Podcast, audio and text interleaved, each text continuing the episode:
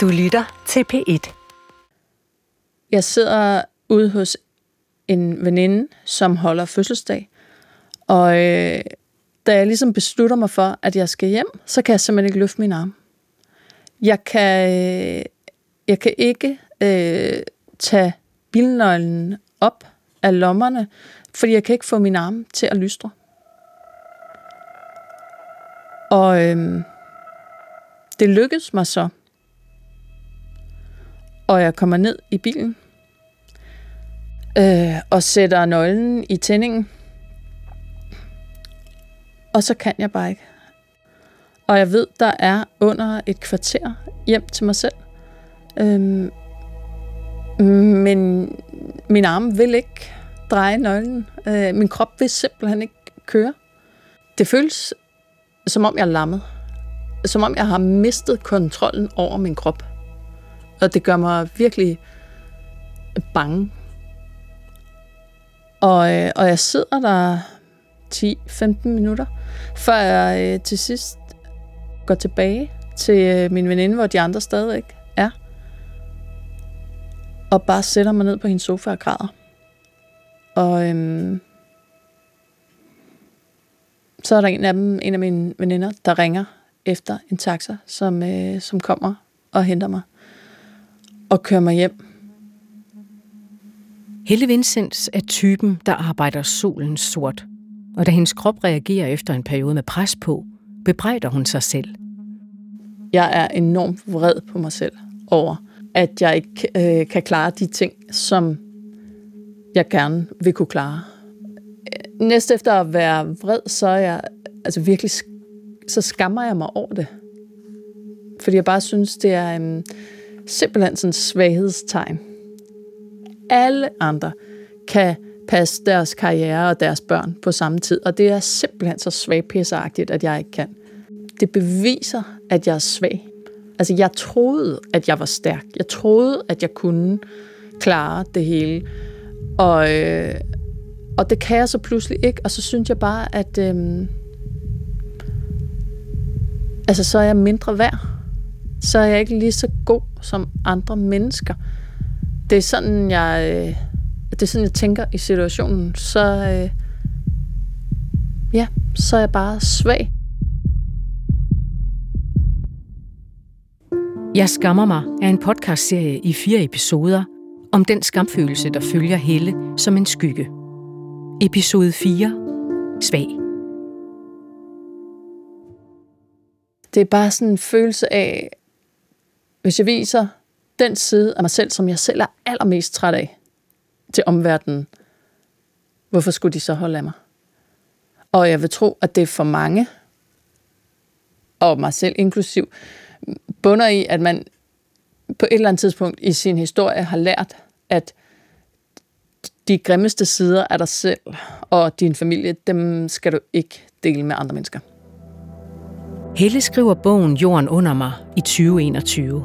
Det er en erindringsbog om opvæksten på en gård på Sydvestjylland i 80'erne. Hun vokser op i et hjem, der mangler penge, og med en far, der drikker. Og kort før sin 9-års fødselsdag tager han sit eget liv. Bogen for mennesker Helle ikke kender til at skrive til hende. Og de skriver, at de kender hendes skam. Det overrasker mig helt vildt, at så mange deler den skam, jeg fortæller om. At det havde jeg simpelthen ikke forventet. Er det ikke vildt, at vi er så mange voksne mennesker, der går og skammer os? For otte år siden får Helle forskellige symptomer på stress. Hun begynder at se dobbelt og kan hverken læse eller skrive. Jeg har en hjerne, der tænker mange tanker ind over hinanden, men, men det bliver sådan helt vildt. Øh, sådan, så hver tanke varer altså under et sekund, før at det hopper videre til den næste. Øhm, og, øh, og jeg kan ikke sove om natten øhm, i en længere periode.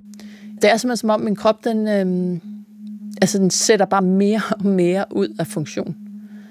Øh, og jo øh, selvfølgelig, fordi jeg ikke har lyttet til den, da den ligesom bare prøvede at sige, hey, nu er jeg forkølet igen her, tredje gang på en måned, og øh, hey, nu har jeg hovedpine igen. De der sådan, alle de der små indledende øh, opråb, min krop gav, dem valgte jeg bare at overhøre.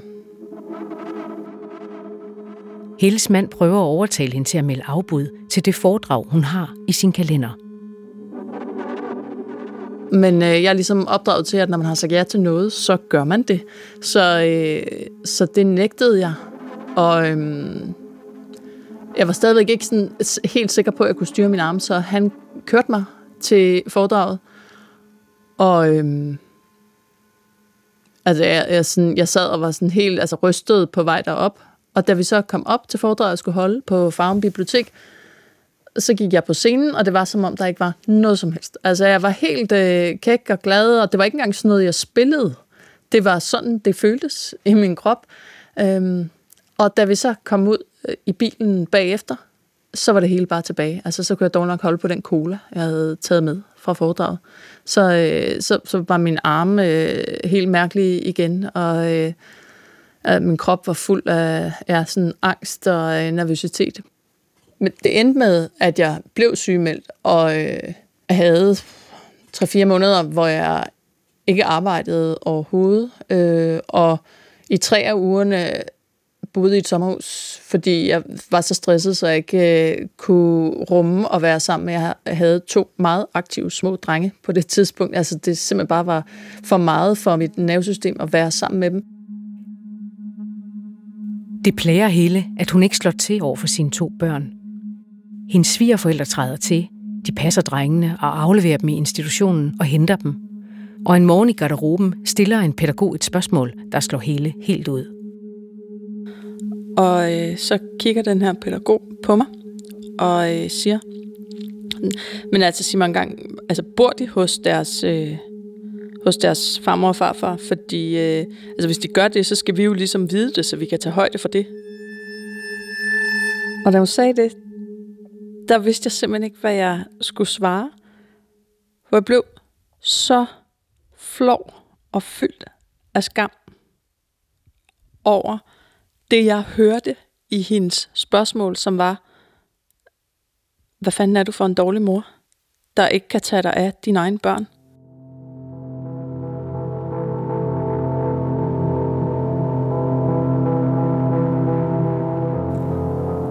Og så gik jeg og havde bare lyst til at grave mig ned af skam.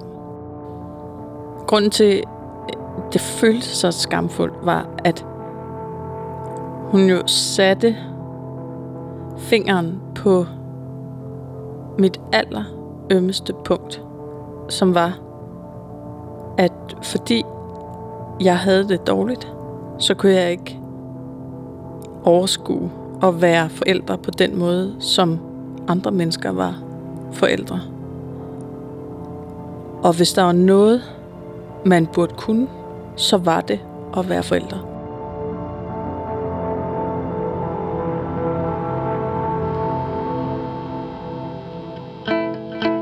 Helle kører til Skørping for at besøge psykolog Birgitte Sølstein. Hun er stemmen i podcasten Psykologen i Øret og arbejder især med klienter med stress, angst og skam. Det jeg især gerne vil vide fra Birgitte Sølstein, det er, hvorfor skammer vi os over at blive stresset? Vi lever jo i et samfund, hvor rigtig mange mennesker er ramt af stress og angst og depression, og bare generelt er totalt overvældet og trives dårligt. Så det her er jo ikke en personlig brist i forhold til dig øh, specielt. Det er jo virkelig meget, meget almindeligt. Og jeg føler tit, det er ligesom om, vi er, vi er som lus, der er klemt imellem to negle, eller flere negle på en eller anden måde. Fordi for det første, så får vi det dårligt med os selv, hvis vi ikke kan leve op til alle de her krav og forventninger, og vi prøver ligesom at løse det ved at løbe stærkere. Men på den anden side, så får vi også at vide, at vi er også for dårlige til at sætte grænser og sige nej, øh, og vi har for lavt et selvværd, som vi også lige skal arbejde lidt på. Altså, så det kan vi også skamme os over. Så der er næsten ikke rigtig nogen løsning på det her. I hvert fald ikke så længe vi er... Øh, optaget af at prøve at leve op til de her ydernormer, fordi de stikker i forskellige retninger, og så længe vi prøver det, jamen så vil vi mislykkes, altså på den ene eller den anden front. Hvordan kan man få gjort op med det der med, at, altså når man er i det, så føles det skamfuldt, og så kan man, jeg ved ikke om man, men så i hvert fald jeg, kan så efterfølgende se på det som sådan noget, der ligesom sker af strukturelle årsager. Det er jo det, der er så svært øh, med stress, at når man først er kabret af stress sådan for alvor, så er det utrolig svært at stoppe op, fordi man mister kontakten til ens egen krop, og ligesom at kunne mærke det der med, hvor grænsen går. Hvor udefra set er det meget nemt at se, hvad vedkommende bør gøre. Folk oplever jo stress som noget, der, der stopper en, eller hvad skal man sige, som en belastning eller en begrænsning, som noget, helst, som noget, der helst ikke skal ske. Men som jeg ser det, så er stress jo egentlig sådan en rigtig hensigtsmæssig, selvregulerende mekanisme. Det, at kroppen begynder at sige fra, hjernen begynder at sige fra, det er simpelthen et rigtig sundt signal, vi har indbygget i os selv, der siger, hallo, stop op, der er noget her, der ikke virker, som det skal. Men hvorfor kan man ikke se det i situationen? Hvorfor skammer man sig i situationen over, at man ikke kan levere og præstere? Når vi først er ramt af stress, altså stress afler os ligesom stress, fordi når vi er stressede, så har vi ikke tendens til at stoppe op og sige, wait a minute, jeg skal lige tjekke mine prioriteter. Jeg skal lige være sikker på, at det her det er i overensstemmelse med det, jeg egentlig vil. Jeg skal lige se, om jeg har for meget på min to-do-liste. Er der eventuelt noget, der skal sorteres fra? Nej, vi har en tendens til bare at klø på og sige ja til alt. Øhm, og det er det, der er så fordømt med stress på en måde, ikke? at det er utrolig svært at komme ud af, når vi sidder der i saksen. Hvorimod, når vi har fat i vores værdier, og ligesom har en, et klart billede af, hvad vil jeg egentlig med mit liv, uafhængigt af, hvad alle andre måske gør, og hvad man plejer, og hvad der er normen, så kan man meget bedre sige til og fra. Og jeg tror simpelthen, det er en af de ting, der er nødvendigt for os alle sammen, at vi gør, at vi træder ud, og ligesom ser os selv og vores liv lidt udefra, og mærker efter, okay, hvordan vil jeg leve mit liv? Fordi hvis vi bare gør som alle andre, eller som samfundet ligger op til, så ender vi der, hvor mange ender, med alt for meget stress og med et liv, der måske ikke giver så meget mening. Min erfaring er bare, at rigtig mange af os skal faktisk lære det på den hårde måde, desværre. Altså, det er utrolig svært at stoppe op selv. Oplever du, øh, er der noget, der, der er mere skamfuldt end andet? Altså noget af det, jeg oplever faktisk, det er, at der er sådan en historie omkring, det kan både være stress eller angst eller depression, at den er meget god, hvis den bare ender med, at så gik jeg til psykolog og fik det bedre, og det gik væk, og så startede jeg på mit arbejde igen, og alt var som før, eller jeg var endda måske en bedre og stærkere version af mig selv. Det kan de fleste godt håndtere. Øh, men det der med at mærke, okay, jeg kæmper stadig med stress, jeg har svært ved at komme tilbage på mit arbejde, der er ingenting, der fungerer, jeg kan ikke rigtig håndtere det her, uanset hvad jeg gør, jeg kan ikke rigtig få det til at virke, det min psykolog foreslår. Altså det der med, at man ikke rigtig formår at håndtere det, det oplever jeg, mange skammer sig over.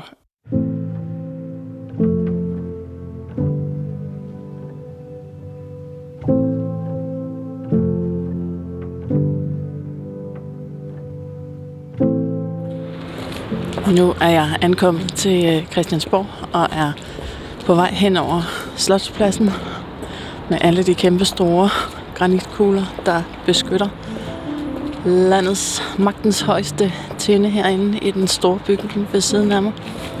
Øhm, jeg skal ind og tale med Alex Manopslag, som jeg tror, det udtales, om stress. Han var øh, sygemeldt en periode sidste år med, øh, med stress. Jeg skal tale med ham om, ja, både hvordan det var, men også om den skam, der følger med. Jeg vil rigtig gerne tale med lige præcis Alex, fordi jeg synes, øh, at han har gjort noget ret særligt ved at stå frem og fortælle om at have stress. Det er, øh, det er sårbart for en politiker at gøre. Øh, fordi man viser øh, en eller anden form for svaghed, og man, ens job er afhængig af, at folk stemmer på en. Og en partileder i et borgerligt parti, en mand, han har ligesom alle de karakteristika, som, øh, som gør, at, at jeg vil tænke, at han vil føle, at han skulle være en stærk mand, der ikke viste svaghed. Og det gør han. Øh, og det synes jeg bare er pisse sejt. Hej så. Hej, jeg hedder Helle. Jeg har en aftale med Alex Vanopslag. Ja. Hej. Tak skal du have. Ja, man må godt give øh, mig hånd i hvert fald. Det er, er du til kaffe? Ja, det er jeg faktisk. Tak.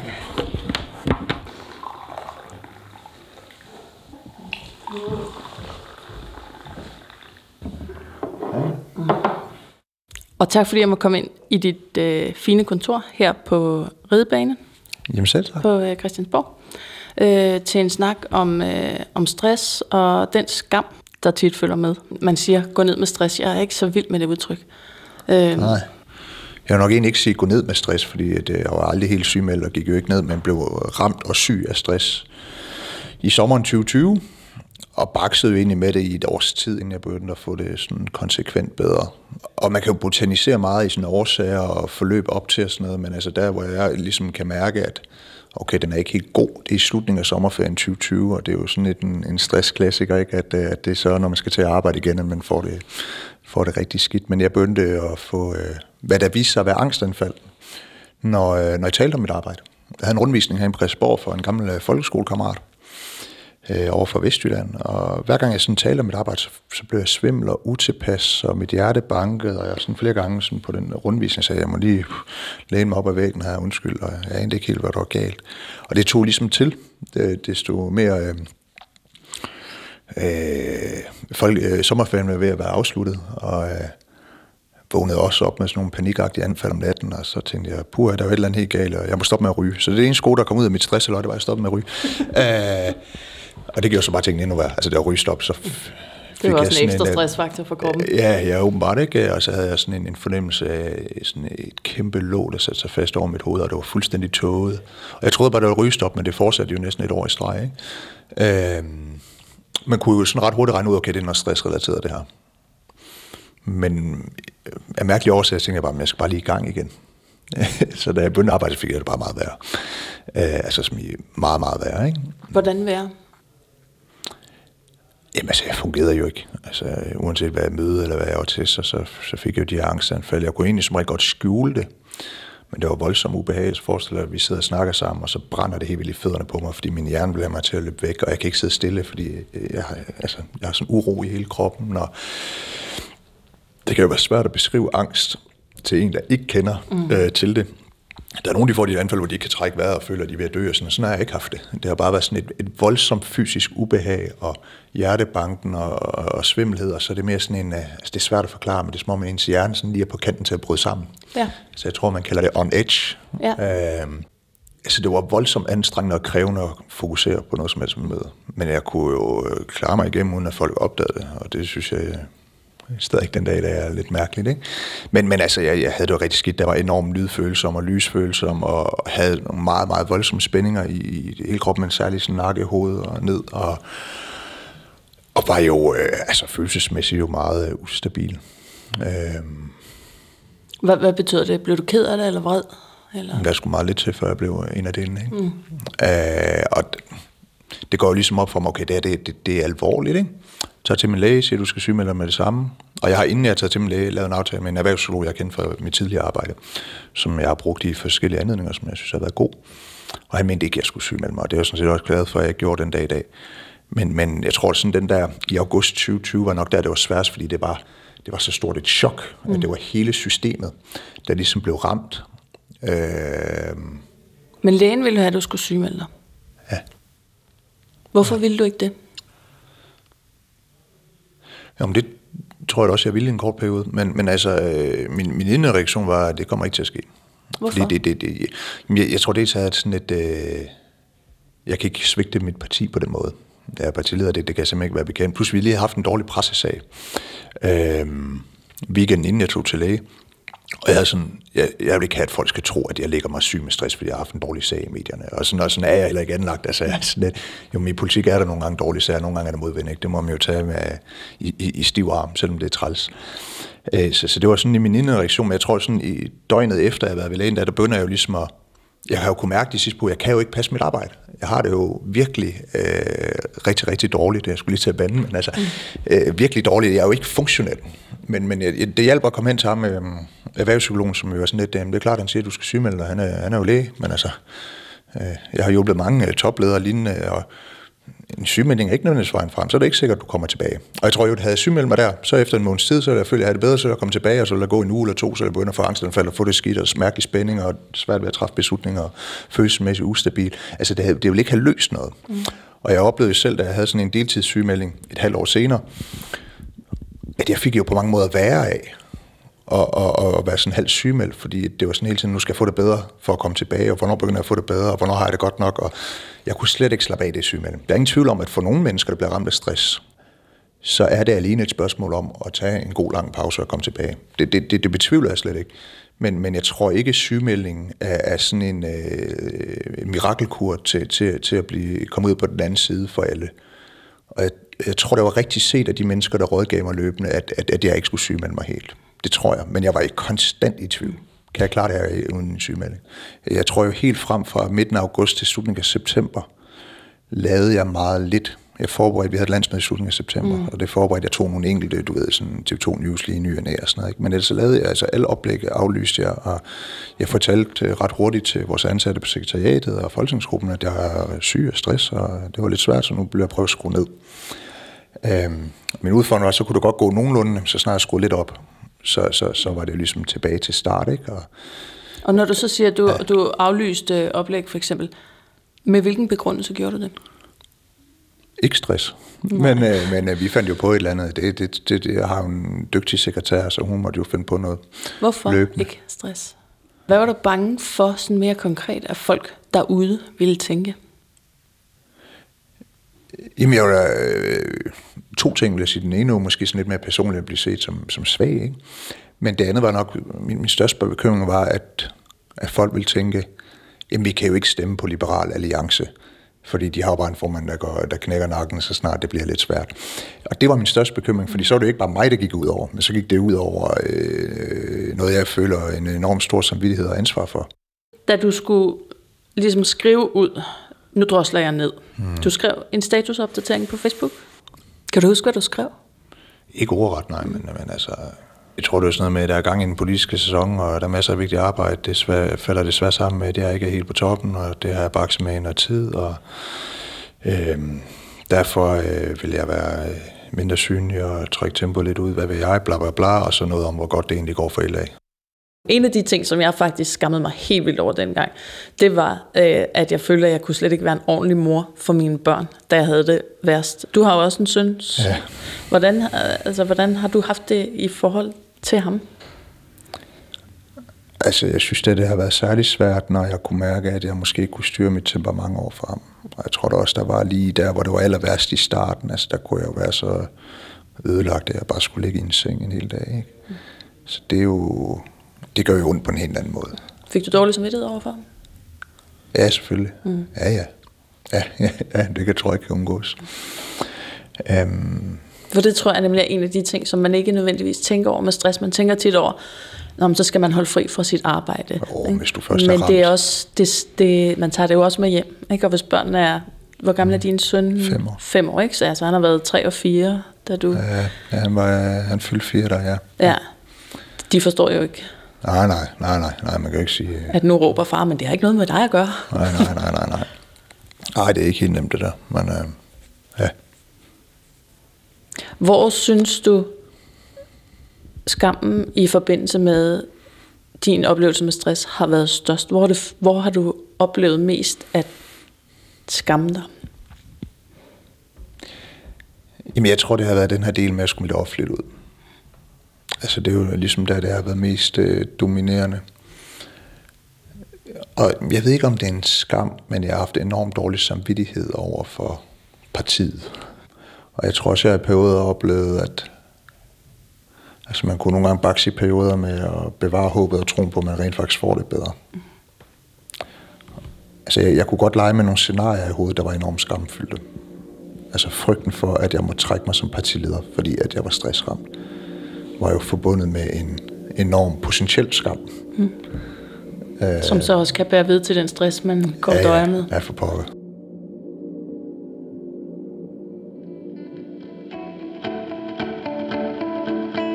Jeg tænker, at Alex har været med til at bryde et tabu ved at fortælle om at have stress. Øhm, og, øh, og det har jeg virkelig stor respekt for. Og jeg kan mærke, at det, jeg har talt med ham, vi deler ikke super mange politiske holdninger. Øhm, men jeg kan bare mærke, gud, hvor er vi mennesker ens i de øh, ting, vi frygter, og de ting, vi drømmer om. Altså, for jeg kunne virkelig mærke, hvor mange ting, hvor jeg havde det sådan, ja, det kender jeg eddermame godt. Og det havde jeg faktisk ikke forventet. Jeg havde faktisk ikke forventet, at jeg ville øh, føle så stor forståelse, som jeg gjorde.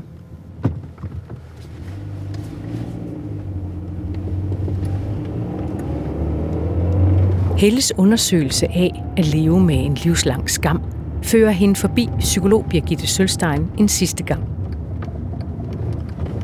Et af mine håb med de her programmer om skam er jo i virkeligheden, at de også kan hjælpe folk, hjælpe lytterne til at se, at de er ikke de eneste, mm, der slås med skam, hvis de gør det. Altså vi er mange, der kender til begrebet.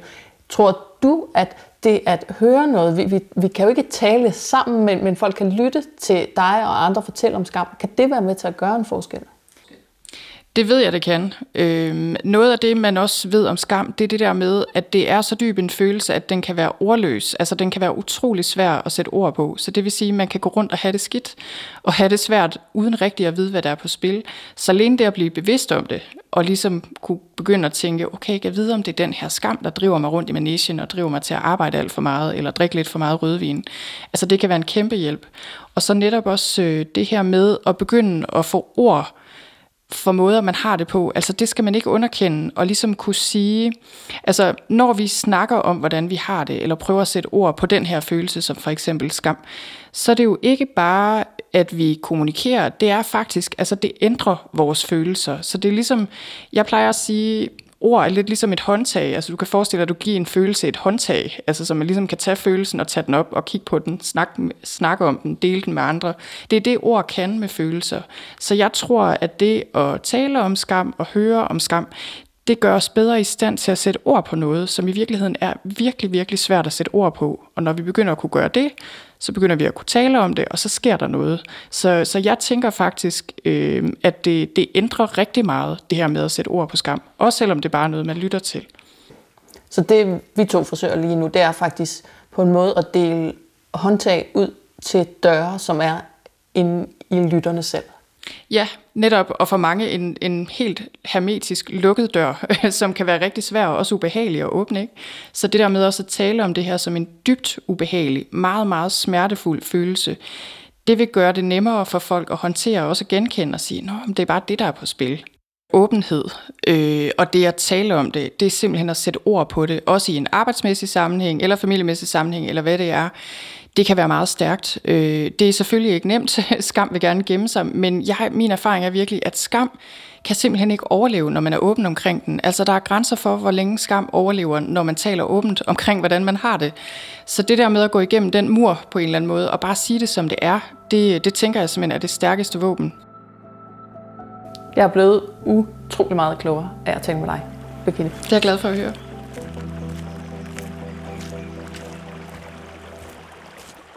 Jeg har ved at lave den her serie fået en meget større forståelse af, hvor meget skam har fyldt i mit liv.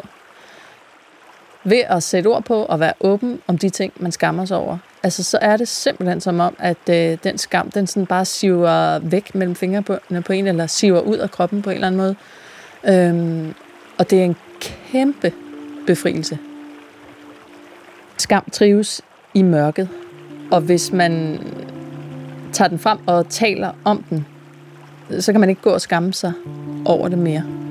Så det der med at tage ting frem i lyset, så, så er det ikke så holder de op med at være skamfulde. Så kan det godt være, at de stadig føles forkerte, eller øh, som noget, der ikke skulle have været.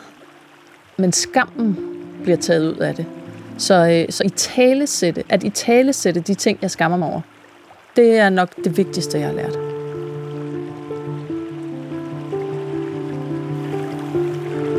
Jeg skammer mig en podcast i fire episoder. Medvirkende psykolog Birgitte Sølstein og politiker Alex Vanopslag. Tilrettelæggelse Helle Vincents og mig. Jeg hedder Mette Willumsen. Lyddesign Sara Røykær Knudsen. Redaktør Hanne Barslund og Jesper Langballe. Nu er jeg næsten færdig med at skamme mig.